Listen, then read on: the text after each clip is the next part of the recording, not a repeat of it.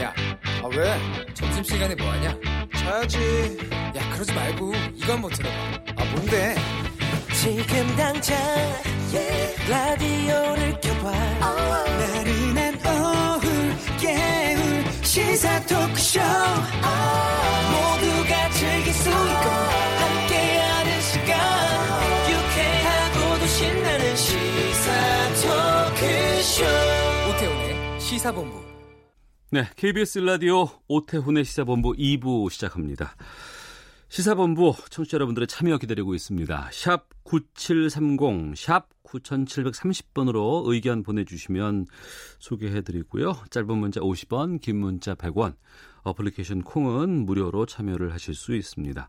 또 팟캐스트와 콩, KBS 홈페이지를 통해서 다시 들으실 수 있고 유튜브를 통해서도 직접 방송하는 모습 확인하실 수 있습니다. 유튜브에서 일라디오 혹은 시사본부 검색하시면 영상으로 만나실 수 있습니다. 어, 정상근 알파고의 와치독 시작하도록 하겠습니다. 자만 아메리카의 정상 알파고 신하 씨 외신 기자 또 전 미디어 오늘 정상근 기자 두 분과 함께하겠습니다. 두 분 어서 오십시오. 안녕하십니까. 네, 안녕하세요. 예, 알파고 기자 유튜브 한다 그러니까 면도 안 하고 왔다고 걱정하시네요. 네, 오늘 저는 지금 휴가 떠나기 직전이거든요. 여기 예. 방송 끝나고 바로 공항으로 가는 건데요. 오. 그래서 좀 약간 수염을 안 밀었어요. 네. 산남자 느낌? 상남자 느낌, 예. 산남자 느낌 말고. 하여튼 이제 요즘 휴가를 산으로 가나 봐요. 큰 문제가 일어날 수 있는 문제인데 예. 하여튼 에, 근데 이럴 줄 몰랐어요. 좀 미리미리 얘기해 주시죠. 좀 약간 아. 양복 입고 올 걸 그랬어요. 아니 아니 그런 거 저희들 원치 않습니다. 예, 자연스럽고 좋습니다. 수염 정도는 밀었으면 좋겠는데. 예. 자 본격적으로 미디어 비평 한 주간의 미디어 비평 해보도록 하겠습니다. 어, MBC 기자를 서울대 이영훈 명예교수가 폭행해서 논란이 되고 있습니다. 취재진의 마이크를 파손하고 기자 얼굴을 가격했다고요? 네. 그 이영훈 서울대 명예교수가 이 최근에 다른 저자들하고 함께 낸 책이 있어요. 이게 예. 제목이 반일 종족주의라는 책인데 반일 종족주의. 이거 네. 조국 교수가 뭐, 아, 조국 그 전 민정수석이 민정석이 네. 구역질 난다라고 아. 표현을 했었죠. 예, 그 책이군요. 네, 이 책을 두고 좀 논란이 있었습니다. 그러니까 음. 이 책에서 그 이영훈 교수가 이렇게 얘기를 했는데 뭐 일제 식민 지배 기간 동안 뭐 강제 동원, 뭐 식량 수탈, 뭐 위안부 성노예 같은 반인권적 만행, 만행이 없었다라는 네. 주장이었어요. 뭐 그러면서 뭐 친일 청사는 사기극이고 뭐 독도가 반일 종족주의의 최고 상징이다. 뭐 이런 주장을 했는데 어, 심지어 이 이영훈 씨는 뭐 인터넷 강의 등을 통해서 그 위안부는 자신의 의지와 선택에 따라 행해진 소규모 영업이다라고 네, 이런 좀 주장을 하게 됐습니다. 거의 망언 수준인데 네. 어, 이 MBC 취재진이 발언의 진위를 확인하기 위해서 여러 차례 인터뷰를 요청했다고 해요. 그런데 어. 여기에 대해서 모두 거절을 했고 예. 그러자 직접 찾아가서 물어봤 다라는 겁니다. 음. 맞을 짓이라. 잠시만요.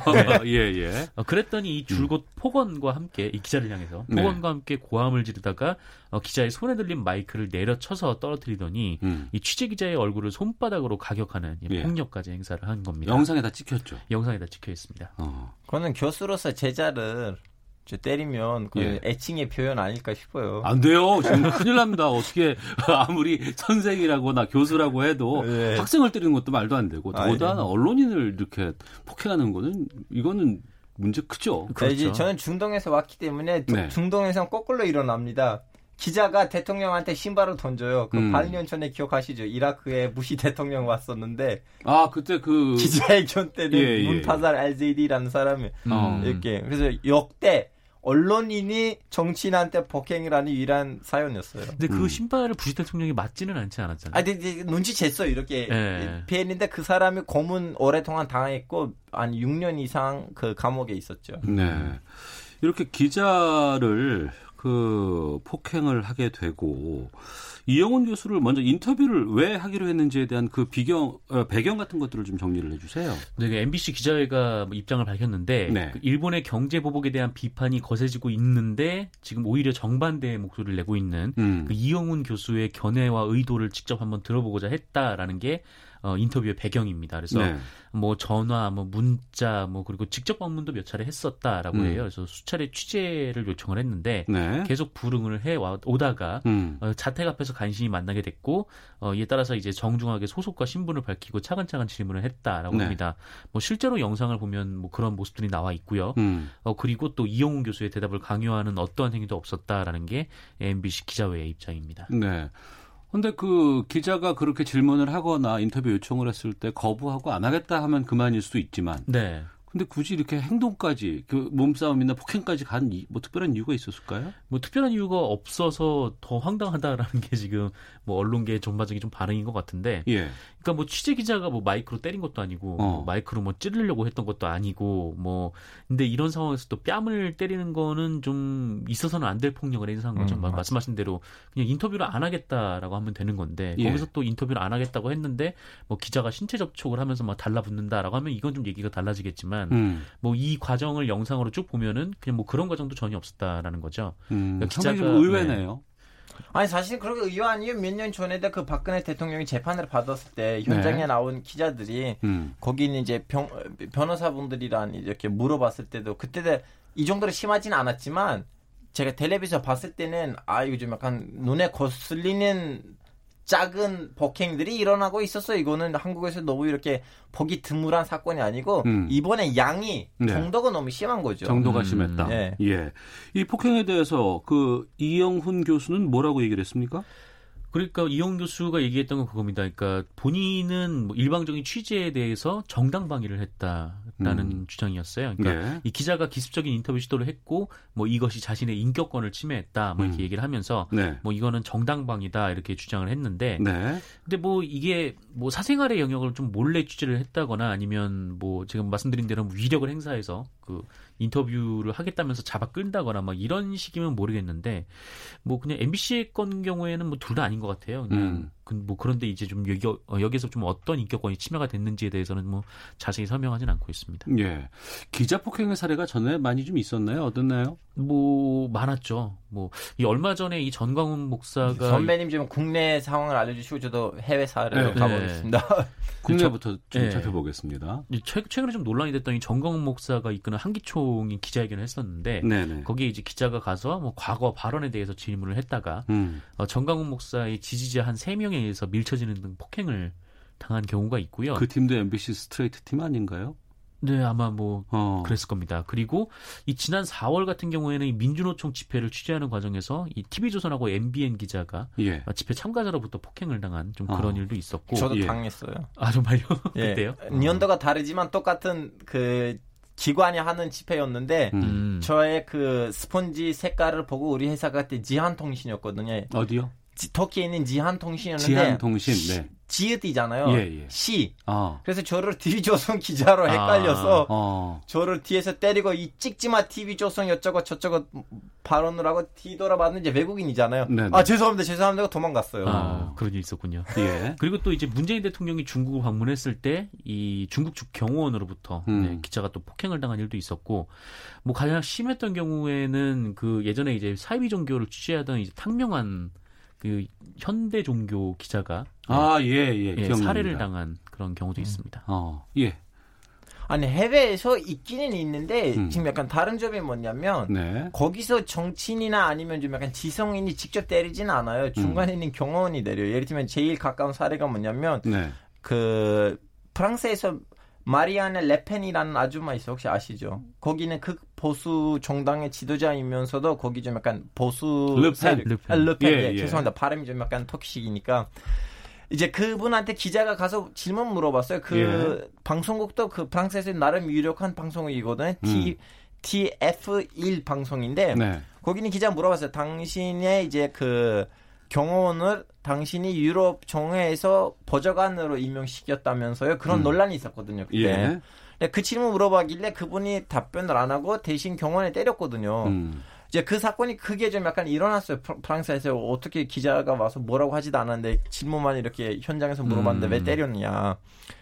근데 이제 말씀 다시 마- 드리자면 유럽에서는 선진국에서는 폭행 사건이 일어나긴 일어나요. 네. 일어나지 않는 거 아닌데 정치인이나 음. 아니면 지성인이 직접 때리지는 않아요. 네. 중간에 있는 지지자나 아니면 경호원이 때렸는데 음. 이번 사건이 어떻게 보면 명예 기여수이시고 좀 한국의 현명인 지성인 지성인이라고 우리가 보는 위치에 있는 분인데 네. 에, 직접 폭행이 일어났다는 건 좀 약간 희한 상황이죠. 좀 약간 음. 너무 드물한 사건이죠. 네. 음. 알파오 기자도 좀 전에 직접 자기가 한번 당했다는 얘기도 하셨는데 정상훈 기자도 그런 경험 있으세요? 저는 뭐 직접적으로 폭력을 당한 적은 없고 아, 제가 그럼 여기서 지금 승부수를 던졌네. 기자는 맞아야지 기자예요. 현장에서. 아, 안 맞은 기자는 기자를 안 봅니다. 아 정말요? 예. 어, 나가서 좀 바꿔야 되는 예, 말씀하세요. 아, 네. 주변 근데- 이야기라도. 예. 어 근데 뭐 집회 과정에서 막 여기저기 막 밀쳐지거나 뭐 음. 휩쓸리고 다니거나 막 그런 경우들은 꽤나 많죠. 근데 네. 아까 알파고 기자가 얘기했듯이 그런데 좀 뭐 욕설 같은 거 듣는 경우에도 좀 굉장히 많고 음. 근데 이렇게 좀 직접적으로 폭행을 당하는 경우는 뭐 그렇게 저도 많이 보진 못했고 저는 네. 한번 직접 아니고 간접적으로 맞았어요. 그 네. 일본 대사관 앞에 있는 시위가 있었는데 예. 경찰이 좀 약간 좀 멀리 해야 되니까 법이 있대요. 대사관에 몇 미터에서 할 수 있다 안 할 수 있다. 그 사람들이 이제 지매를 하니까 경찰 좀 멀리 하시라고 했는데 거기 중돌이 일어났거든요. 네, 네. 저도 그때 이제 사진 찍고 비디오 찍, 찍고 있었는데 경찰하고 시위군들이 서로 이렇게 주먹을 날리다가 저도 음. 몇개 맞았어요. 예. 음. 네, 간접적인 거. 그러니까 집회 현장이라든가 시위 현장에서 경찰과 대치를 한다거나 아니면은 여러 가지 그 상대의 입장에 있는 사람들과의 어떤 대립되는 상황에서 기자가 또 개입해서 들어가서 취재하는 경우 많이 있고 네네. 사진 기자들도 많이 네. 들어가서 현장에 사진 찍어야 되니까 그런 데서 이제 우발적인 여러 가지 몸싸움이라든가 폭력에 휘말리는 경우는 종종 있어 왔지만 네. 이처럼 인터뷰 요청을 하고 있는 상황에서 그 인터뷰를 하고자 하지 않은 네. 그 대상자가 이렇게 기자를 폭행하는 건 그야말로 폭행이 아닌가 싶기도 하거든요. 네, 그렇죠. 뭐 말씀하신 대로 뭐 이렇게 저렇게 좀 혼잡스러운 상황이 아니었던 데다가 음. 뭐 그냥 딱 그 이영훈 교수 그리고 MBC 기자, 뭐 MBC 카메라 기자 이렇게 세 명만 있는 상황이었거든요. 근데 예. 거기서 또 MBC 기자가 정중하게 인터뷰를 요청했는데 거기서 이제 그 손을 휘두른 거는 음. 엄히 폭력으로밖에 해석이 될 수밖에 없는 거죠. 예. 뭐 기자 협회라든가 이쪽에서도 뭐 여러 가지 대응 같은 것도 있다면서요. 네, 뭐 이게 뭐 MBC 기자회 그리고 방송 기자 협회가 뭐 언론 자유에 대한 폭력으로 규정을 했는데 뭐 음. 내부에서 지금 고소를 할 것인지를 좀 논의를 하고 있는 걸로 알고 있고요. 예. 뭐 이거 같은 경우는 좀 엄연히 폭행죄로 다스려져야 한다라고 저도 생각을 하고 있습니다. 알파오 기자는 이 문제 어떻게 하는 것이 바람직하다고 보세요? 솔직히 말하자면 지성인이나 정치인이 중간에 막말하거나 기자가 질문을 던졌을 때 질문이 기분이 나- 나쁘게 만드니까 거기서 좀 약간 모욕, 음. 예, 이제 욕설이 나올 수도 있다고 생각해 인간이니까. 근데 네. 이 폭행이 너무 심한 거는 맞아요. 음. 근데 제 보기엔 이 폭행이 나오는 가정이 어떤 가정이냐면 그 책이 이제 언론에 언급됐잖아요. 그 네. 교수님의 책이. 그리고 이미 언론에서는 그 교수님이 도를 맡고 있었는데 거기에다가 이제 기자들이 제 보기엔 MBC뿐만 아니고 수많은 언론사가 연락을 했었을 거예요. 음. 인터뷰 하자고. 네. 네, 그분이 다 그동안 이제 거절했고 이제 막상 이제 자기 집 이제 자, 집인지 그 어딘지 잘 모르겠지만 직접 만났잖아요. 둘이. 네. 그때는 이제 그동안 며칠 동안 이렇게 쌓였던 그 감정이 그때 이제 분출된 건데 그럼에도 불구하고 안 된 거지. 이거는 음.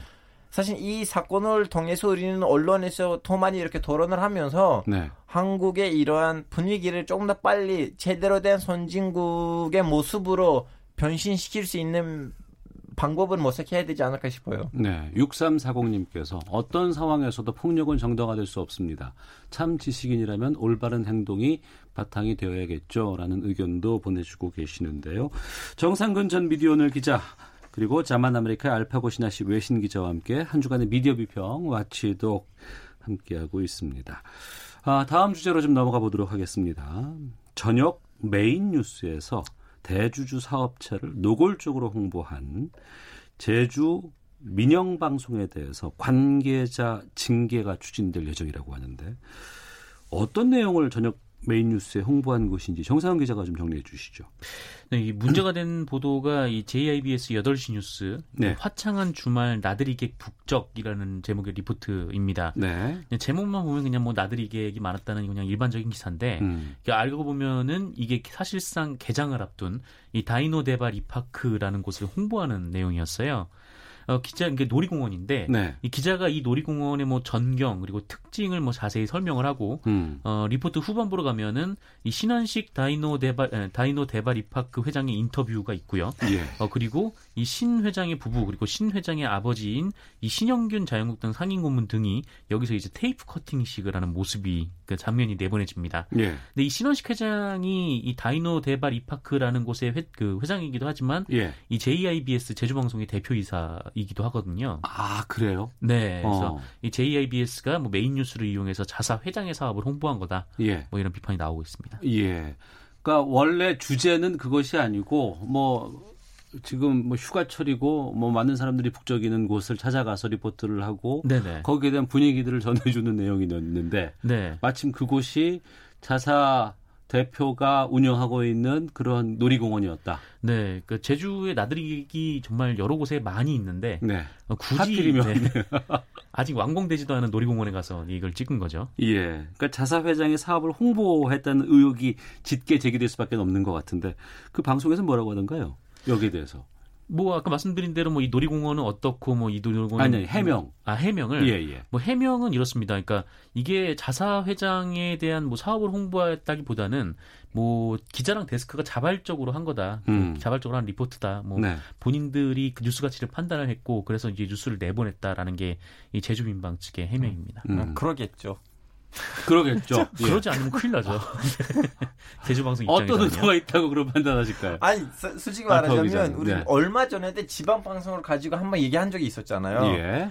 이거는 딴 나라들에서 더 심하게 일어납니다. 음. 예를 들어 터키에 있는 어떤 지방 방송이 이제 거기 좀 약간 주주를 좀 인수를 하면서 네. 지방 방송의 이사장이 되는 사람은 사실은 그 지방에서 너무나 유력한 그 무슨 사업인이 사업가이거든요. 그 지역에서 영향력을 행사할 수 있는 유지가 어떤 그 지역 언론을 인수했다. 그렇죠. 근데 예. 그 사람이 인수하고 난 다음에는 뭘 했냐면 매주 매주 어. 자기 이름으로 된 그 방송을 만들었어요. 예. 이제 무슨 무슨 회장님이란 음. 경제의 어. 널리. 네. 그래서 사실 경제 토크를 해줘야 되는데 자, 자꾸 자기 사업을만 얘기를 하셨거든요. 음. 그래서 그 한참 터키에서는 오케이 뭐 지방은 그렇다고 치고 우리는 어느 정도 봐주는데 이건 너무 심한 거 아니냐. 네. 해서 그렇게 좀 약간 심하게 음. 지적이 된 적이 있었고요. 그리고 저는 그때 방송에서 드렸는데 특히 인도에 가보시면 인도에 있는 지방 방송들이 다 그 대주주들 중에 한명 정도는 음. 건설업체 사장님이시고 네. 그 언론사에서는 어마어마하게 노골적으로 그 건설회사 그 광고가 나옵니다. 이 음. 새로운 집들을 만들었는데 얼마- 얼마나 예쁜데 이런 집에서 살고 싶지 않으시냐 이런 식으로. 네. 우리가 이 지역 방송의 이런 그 주주 문제들 이런 네. 거는 저희 와치독에서도 여러 번 다뤄봤습니다만 그 최근에 그 지역 민방위 대주주에 사유화된 사례가 종종 있었잖아요. 네, 뭐 우리나라 뭐 지역 방송이나 신문들도 이 건설업체가 주주 대주주로 있는 경우가 상당히 좀 많은데 이 CJB 청주 방송 같은 경우에는 두진건설이라는 곳이 소유를 하고 있어요. 네. 근데 이 두진건설 회장 사무실이 청주 방송 안에 있습니다. 그러니까 이 두진건설 회장 사무실이 두진건설에 있는 게 아니라 어. 이 청주 방송 안에 있는 건데 방송국 안에 건설사의 회장 사무실이 있다고요? 네, 뭐 그렇죠. 여기 어. 뭐 여기서 이제 뭐 소유 경영 보도를 뭐 엄격하게 분리하는 언론사에서는 좀 좀처럼 좀 보기 힘든 일이긴 한데 예. 이 CJB가 이 매년 이 자사가 개최하는 골프 대회를 보도를 하거든요. 네. 이 골프 대회를 보도를 하는데 어, 이때마다 항상 이 이두영 회장, 그러니까 음. 이 소유주의 이 티샷 장면이 항상 나온다. 라고 예? 하고 골프 치는 장면, 네, 티샷 하는 것을 네, 그 장면이 항상 나온다라고 하고 어. 또 이두영 회장 사위도 여기 CJB에서 기자로 근무하고 있다라고 하고요. 예. 그리고 또 이제 호반건설이 소유한 광주방송 같은 경우에는 이 호반건설이 광주에 고층 빌딩을 지으려고 했어요. 이 음. 광주방송 4억도 이전을 하면서 한뭐 그 좀 높은 이 고층 빌딩을 건설하려고 했는데 네. 이게 허가가 잘 안 나왔습니다. 음. 허가가 그 주변에 도로가 좀 좁은 데 반해서 그럼 기사를 내줘야죠. 어, 기사를 냈어요. 그래서 기사를 많이 내가지고 예. 결국에는 이제 허가를 받았죠. 어. 그런 적도 있었고 어 그리고 이제 강원도 원주를 거점으로 하는 이제 SG 건설이라는 곳이 있는데 여기가 이제 개- 강원 민방 그러니까 음. G1을 소유를 하고 있어요. 근데 이 G1을 통해서 아파트 분양을 무리하게 홍보를 하다가 제재를 당한 적이 있습니다. 그러니까 네. 뭐 SG 건설의 아파트 분양 소식을 여기 방송사를 통해서 계속 냈던 거죠. 그래서 이게 좀 방송통신위원회, 말- 방송통신심의위원회로부터 경고를 받은 적도 있습니다. 예. 이 방송사의 지분 구조 여기에 대해서는 상당히 그 우리가 민감하게 받을 수밖에 없는 게 이게 언론이고 그렇죠. 그리고 언론은 뭐 권력이라든가 힘이라든가 자본에서부터 독립적인 것들의 위치를 어, 확보해야 되는 것이 필수다라는 얘기를 우리가 늘 많이 하고 있거든요. 그런데 이렇게 좀 어, 지역의 뭐 민영 방송이라든가 이런 곳에서 대주주 개인에 의해서 좌지우지되는 측면들 이거 좀 우리가 눈여겨 봐야 될 시점이 아닌가 싶은데. 선생님 그건 이제 그 지역에 있는 주민들의 문제이거든요. 네. 저는 이제 방송국 정도는 어떻게 해야 되는지 모르겠지만 에, 그 신문사 정도는 어떻게 풀어주냐면 선진국들이 거기는 지방에 있는 신문사들의 배경을 보면 또 거기도 이제 어떻게 보면 사립회사인데 음. 다 인쇄 사업을 하셨던 분들이거든요. 네. 어차피 인쇄 기계들이 있고 음. 인쇄 기계들을 통해 수자 팜플렛의 정조업장 그런 일을 하면서 돈 버는 회사인데 네. 동시에는 그 이제 신문사다 발행하고 자, 그 신문사 통해서 지역 에, 언론을 하고 있는데 그런 분들은 굳이 좀 약간 사업적인 마인드로 신문사를 만들지 않고 거기서 진짜 기자 정신을 가진 사람들이 기자로 활동하고 있고 음. 그래서 이제 그런 우리가 지금 지적하고 있는 이 문제들이 그런 지방 신문사들에서 일어나지 않지만 예. 근데 신문사 아니고 방송국이라면 음. 거기에 돈이 더 많이 들어가고 있고 음. 건물이라든가 장비라든가 자본이 더 많이 들어가고 있는데 신문 쪽보다는 방송이 아무래도 규모가 클 수밖에 없으니까. 그렇죠. 예. 그러다 보니까 이제 거기는 뭐 시, 시민 주민 그 지역의 주민들을 감시해야 돼요 직접 음. 항의를 해야 되고 이거 뭐냐고 해야 되고 따져야 되고 그 주민들의 민주화 그리고 그 시민 의식이 그 문제를 극복할 수 있다고 생각해요. 아니면은 외부로부터는 아무리 뭐라고 해도 그 사람은 자기 회사인데 음. 뭐 어쩌겠어요. 이 신문 같은 경우에는 그냥 등록제거든요. 그 예. 매체를 창간하면 그냥 뭐 허가를 받는 게 아니라 음. 등록만 하면은 바로 이 신문을 그 발행을 할 수가 있어요. 네. 특히 네. 인터넷 언론이 특히 좀 그렇고. 음. 어, 그런데 반면에 이제 방송국 같은 경우에는 허가를 받아야 되는 사업이거든요. 예. 이제 허가를 받아야 되는 사업이기 때문에 이- 왜냐하면 이제 국민의 국민의 소유인 전파를 위임해서 방송국이 사용을 하는 거니까 음. 그래서 이게 꽤나 좀 까다로워요. 그러니까 대주주가 되기 위해서 좀 조건이 까다로웠는데 이게 과거 민영 방송 같은 경우에는 이 대주주가 소유할 수 있는 최대 지분이 30%로 제한이 돼 있었는데 네. 이게 종편이 출범하고 어떻게 어떻게 하면서 막 그 종편 때문에 좀 소란스러운 틈을 타서 이게 40%까지 올라갔어요. 어. 소유할 수 있는 한도가. 예. 그러다 보니까 이게 전행의 가능성이 또 높아졌고 그 종편의 출범 이후에 민영 방송들까지 좀 사유화가 그런 경향이 좀 심해졌다라는 거죠. 그래서 음. 좀 이런 규제 강화가 좀 필요한 시점이기도 합니다. 앞서 알파고 기자가 그 지역 주민들의 감시 이것들이 상당히 좀 중요하다고 하셨는데 그것도 중요하고 또 한편으로는 좀 여러 가지 그 관리 감독을 할 수 있는 그런 그 기관에서 좀 징계 같은 것들 좀 해야 되고 철저한 감독이 좀 필요하지 않을까 싶거든요. 근데 선생님 이것도 있죠. 그 강화가 너무 심하게 강화가 되면 네. 이 지역 방송국들이 어. 어. 떻게 보면 자본이 문제인데 네. 거, 그 지역에 있는 자본가들이 어느 정도 와서 투자를 해줘야지 지방에서도 이제 시- 방송국들이 너무 이렇게 승승장구 이렇게 활발하게 방송 활동을 할 수가 있는데 음. 또그 자본가들 사업가들의 그 욕심을 완전 없애버리는 너무나 강력한 규제들 거기에다가 때려버리면 네.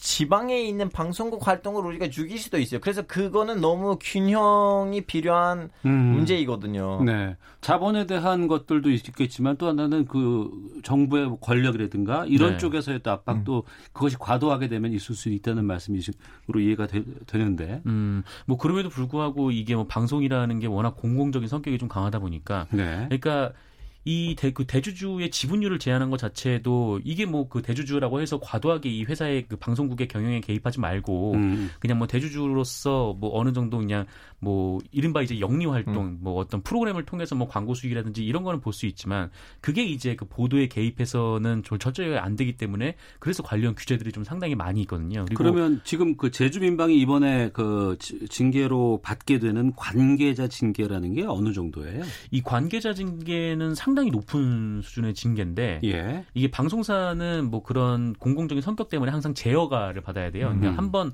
이 방송사를 샀다고 끝나는 게 아니라 몇 년마다 계속 제어가 심사를 받아야 되거든요. 근데 이 제어가 심사 때 이런 관계자 징계 같은 중징계를 받으면 이게 감점이 됩니다. 근데 네. 감점이 좀 이렇게 꽤 커요. 이게 한 음. 벌점 4점 정도인데 이게 뭐 한 몇 점 차이로 왔다 갔다 하는 상황도 많기 때문에 이 정도면 꽤 큰 중징계라고 할 수 있죠. 청취자 김갑수님께서 말씀해주신 그런 지방 방송은 1인 독점 방송, 유튜브 방송과 크게 다르지 않은 것 같습니다라는 의견도 주셨고 이런 방송들이 태연히 방송을 한다면 공정함은 누구의 몫인가요? 양종숙님께서 의견 보내주셨습니다. 이렇게 대주주에 휘둘리는 언론사들, 방송사들 어, 두 기자들은 어떻게 판단하고 또 어떤 대책들이 앞으로 있어야 될지 끝으로 마무리해 주시죠. 저는 그 대, 이제 그. 댓글로부터 얘기를 하자면 그 이제 유튜브를 우리가 알아요. 누구도 감시하지 않은지. 그래서 음. 유튜브에다가 일반 시민이 그렇게 100% 믿지는 않아요. 네. 의존하지도 않고. 근데 방금 전에 이제 선배님도 말씀한 것처럼 허가를 받고 텔레비에 있는 그 박스에서 나오다 보니까 시민이 음. 어느 정도 신뢰가 가요. 그래서 네. 공공적인 성격이 강하니까 음. 방송국이 어느 정도 통제하고 감시가 필요해요. 저는 그 정도만 말씀드리고 싶어요. 예. 정상훈 기자. 저도 뭐 이렇게 이런 일이 좀 두세 번 반복되면 이 관련돼서 해당 모기업이 좀 이런 식으로 뭐 음. 자사 홍보에 이 방송국을 뉴스를 통해서 이용을 한다면 그때는 바로 이제 뭐이 모기업이 방송에 손을 떼게 하는 게 좀 그런 조치까지 좀 필요하지 않나 좀 그러니까 좀 일벌백계가 필요한 상황이다 좀 그렇게 네. 생각을 합니다. 언론이 공기라고는 하지만 지금 이렇게 잘못된 상황들이 전개가 되고 하다 보면은 이게 그야말로 우리 사회의 흉기가 되지 않을까 싶어서 또 그런 데는 정말 일벌백계 해야 되지 않을까 싶습니다. 주간 미디어 비평 와치도 정상근 전 미디어널 기자, 자만 아메리카의 알파고 신하시 외신 기자 두 분과 함께했습니다. 두 분 말씀 고맙습니다. 고맙습니다. 네, 감사합니다.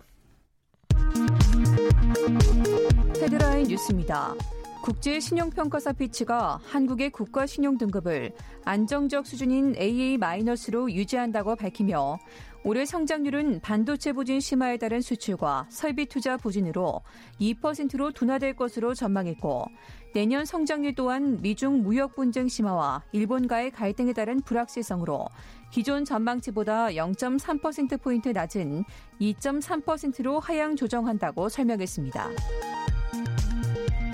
북한의 대남기구 조국평화통일위원회가 한미연합훈련과 최신 무기 도입을 거론하며 한반도 정세 긴장의 원인은 남측에 있다며 고단할 정도로 값비싼 대가를 치르게 될 것이라고 주장했습니다.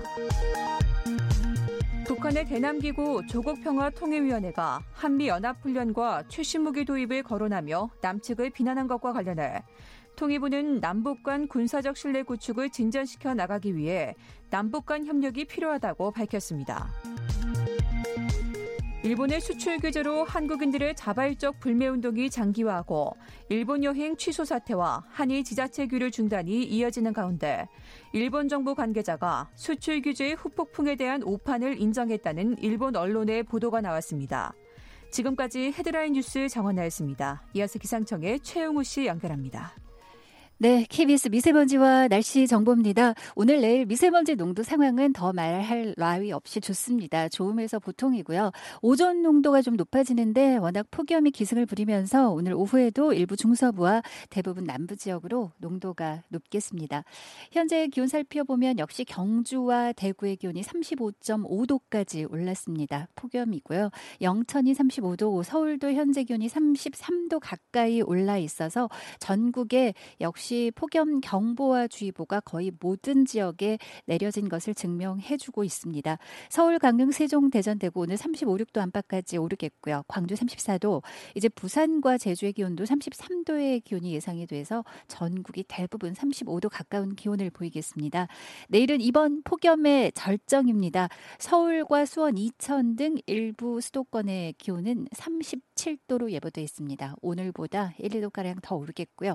일요일도 이보다는 1, 2도 떨어지는 곳이 있겠지만 대부분 35도 안팎까지 기온이 올라 이번 주말 휴일 내내 8월의 두 번째 주 주말 내내 폭염이 이어지면서 밤새 열대야도 반복이 되겠습니다. 한편 어제만큼 요란한 소나기 예보 들어 있습니다. 오늘 내일 소나기 내리는 곳이 있겠고요.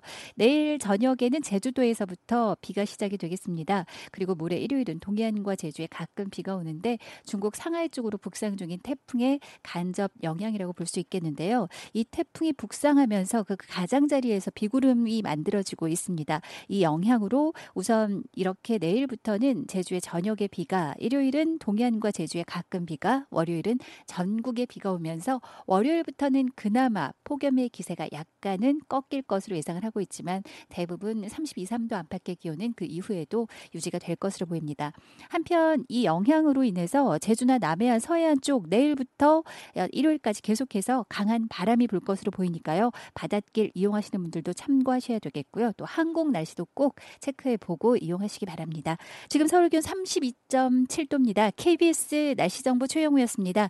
계속해서 이 시각 교통 상황 연결합니다. KBS 교통정보센터의 박소영 씨가 정리해 드립니다. 더운 날씨에 차량 고장이 많고 사고도 자주 발생하고 있습니다. 경부고속도로 부산 쪽으로 수원 부근 5차로에 승용차가 고장으로 서 있어서 서행하고요. 서울 외곽고속도로 판교에서 구리 쪽으로는 하남 분기점 부근에서 사고가 발생했습니다.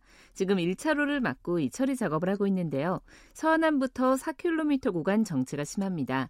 이후로 강일까지 이동하기가 힘들고 반대쪽으로 남양주에서 상일까지 6km 구간에서 밀리고 있습니다. 판교에서 일산 쪽으로는 소래터널에서 김포 사이 11km 구간에서 정체가 이어지고 있고요.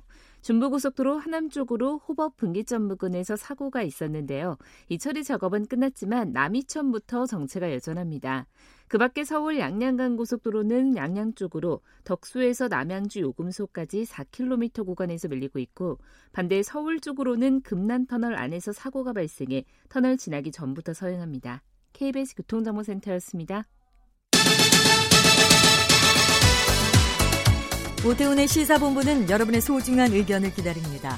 짧은 문자 50원, 긴 문자 100원의 정보 이용료가 되는 샵 9730, 우물정 9730번으로 문자 보내주십시오. KBS 라디오 앱 콩은 무료입니다. KBS 라디오 오태훈의 시사본부. 지금 여러분은 대한민국 라디오 유일의 점심 시사 프로그램을 듣고 계십니다. 예, 시사본부 2부에는 금요 초대석이 있습니다. 오늘 금요 초대석. 아, 대한민국, 환희, 난 너에게, 아버지의 의자. 이렇게 노래 제목 말씀드리면 대부분 다 아시죠? 어, 청취자분들께서 정말 반가워하실 분입니다.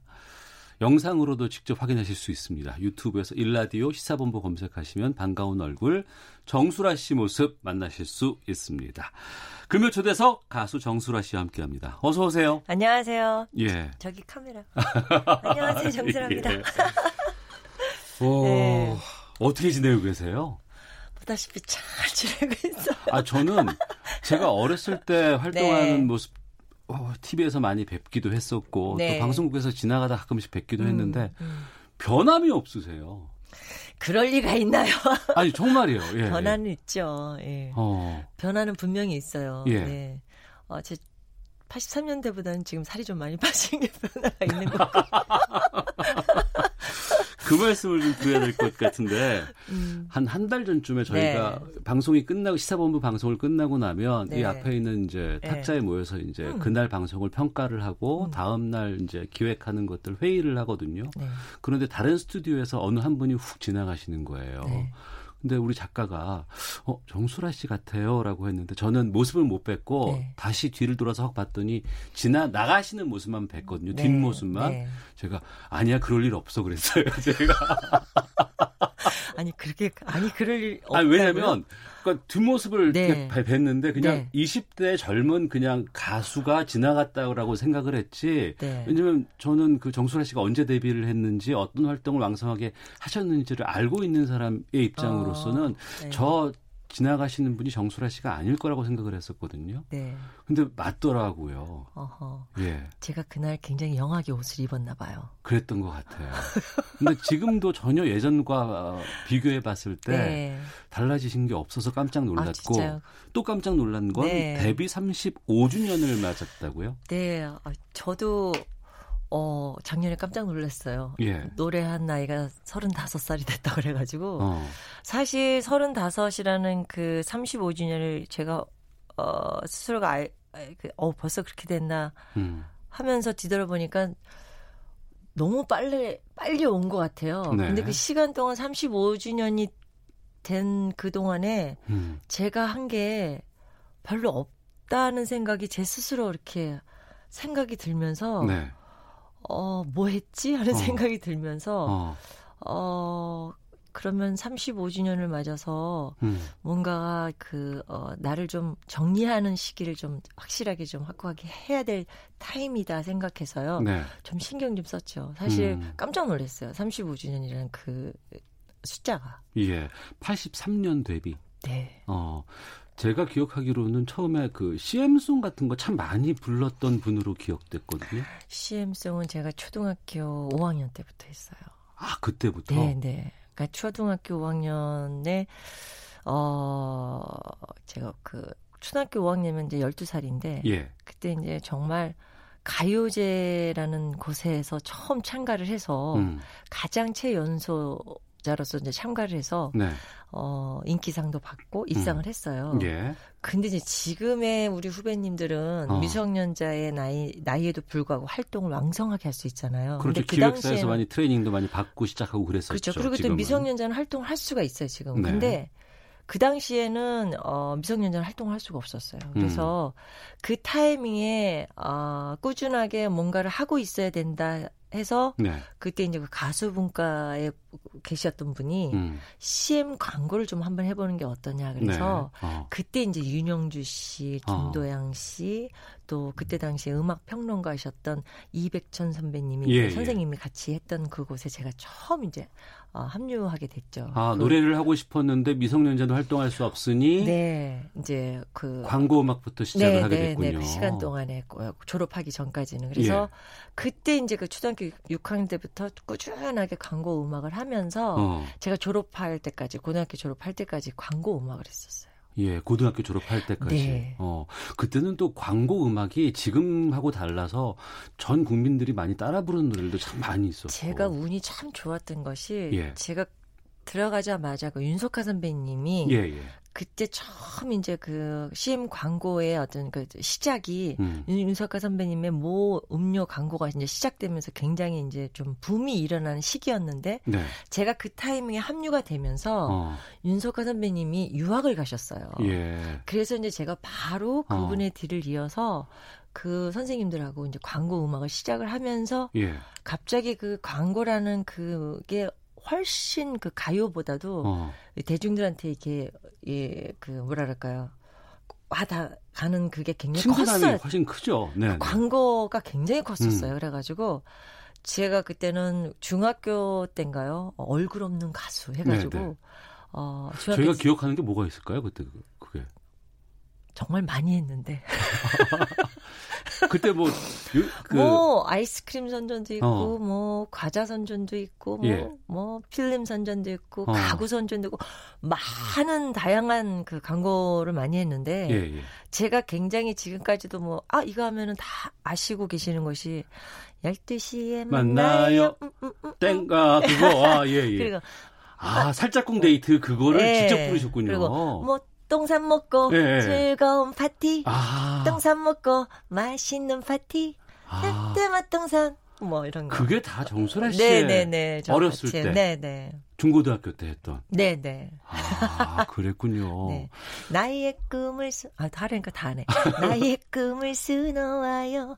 음, 가구 뭐, 어. 예쁘게 꾸며져요. 음, 아, 그리고 그때는 정말 그 네. CM 광고가 엄- 좋은 노래가 많았어요, 또. 엄청나게 네. 대중들한테 어필이 돼서요. 정말 그렇게 많- 많은 활동으로 목소리를 알렸다가 네. 정식 가수로 데뷔를 하신 게 83년. 83년도. 예, 그게 벌써 35년 전. 네. 예.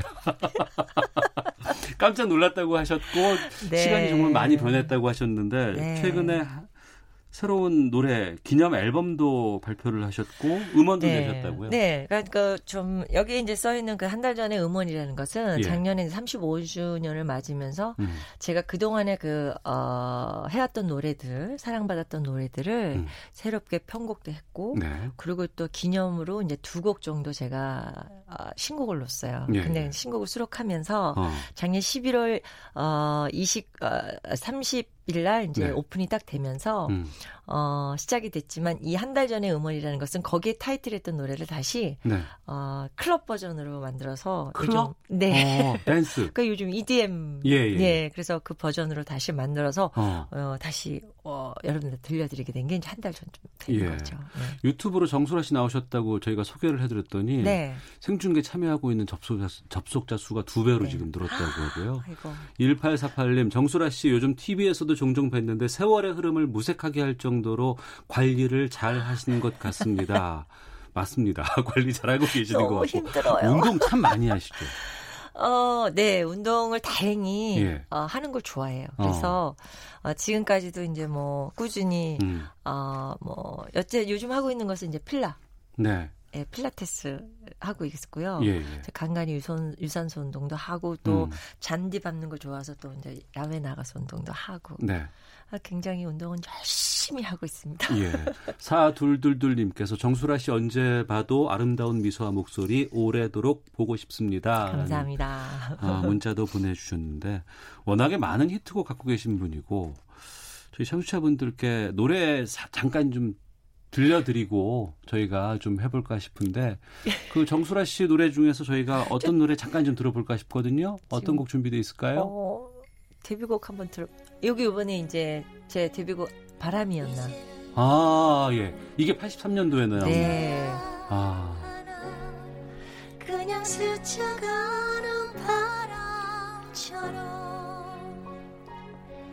바람 미소를 뿌리던 꿈의 계절을 모두 잊어야 하나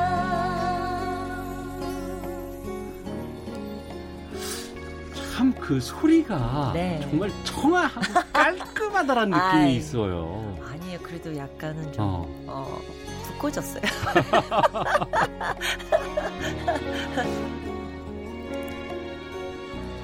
네, 4257님께서도 정수라 씨 노래 중에 바람이었나를 가장 좋아합니다. 오. 라고 보내주셨고, 이제는 너를 잊어야 하나 그냥 스쳐가는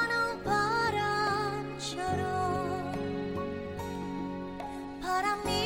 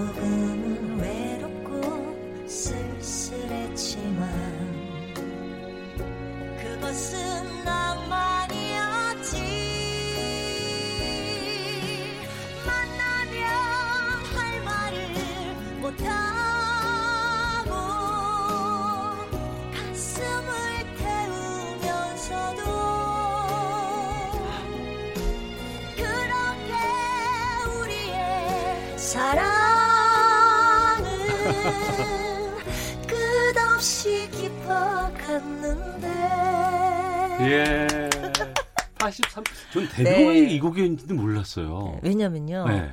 이 노래가 막 그 순위에 올라갈 타이밍에 음. 갑자기 사이드에서 아 대한민국이 팍 치고 나온 아, 거예요. 비슷한 시기에 같이 나왔던 노래였습니까? 원래는 그 대한 아, 바람이었나가 제 정식 앨범의 예. 타이틀곡인데 네. 어, 그 당시 시대적으로 봤을 때 이제 제가 저희들이 이제 저뿐만이 아니라 네. 아 기성 가수들과 작곡가 분들이 예. 어그 그 당시에 어. 계셨던 그 높으신 분들에 의해서 예, 예.